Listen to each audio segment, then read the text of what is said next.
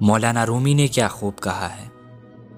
عارف تو پانی کے کٹورے میں بھی خدا کو دیکھتا ہے۔ لیکن جنہیں خدا سے محبت نہ ہو، انہیں اپنا چہرہ ہی نظر آتا ہے۔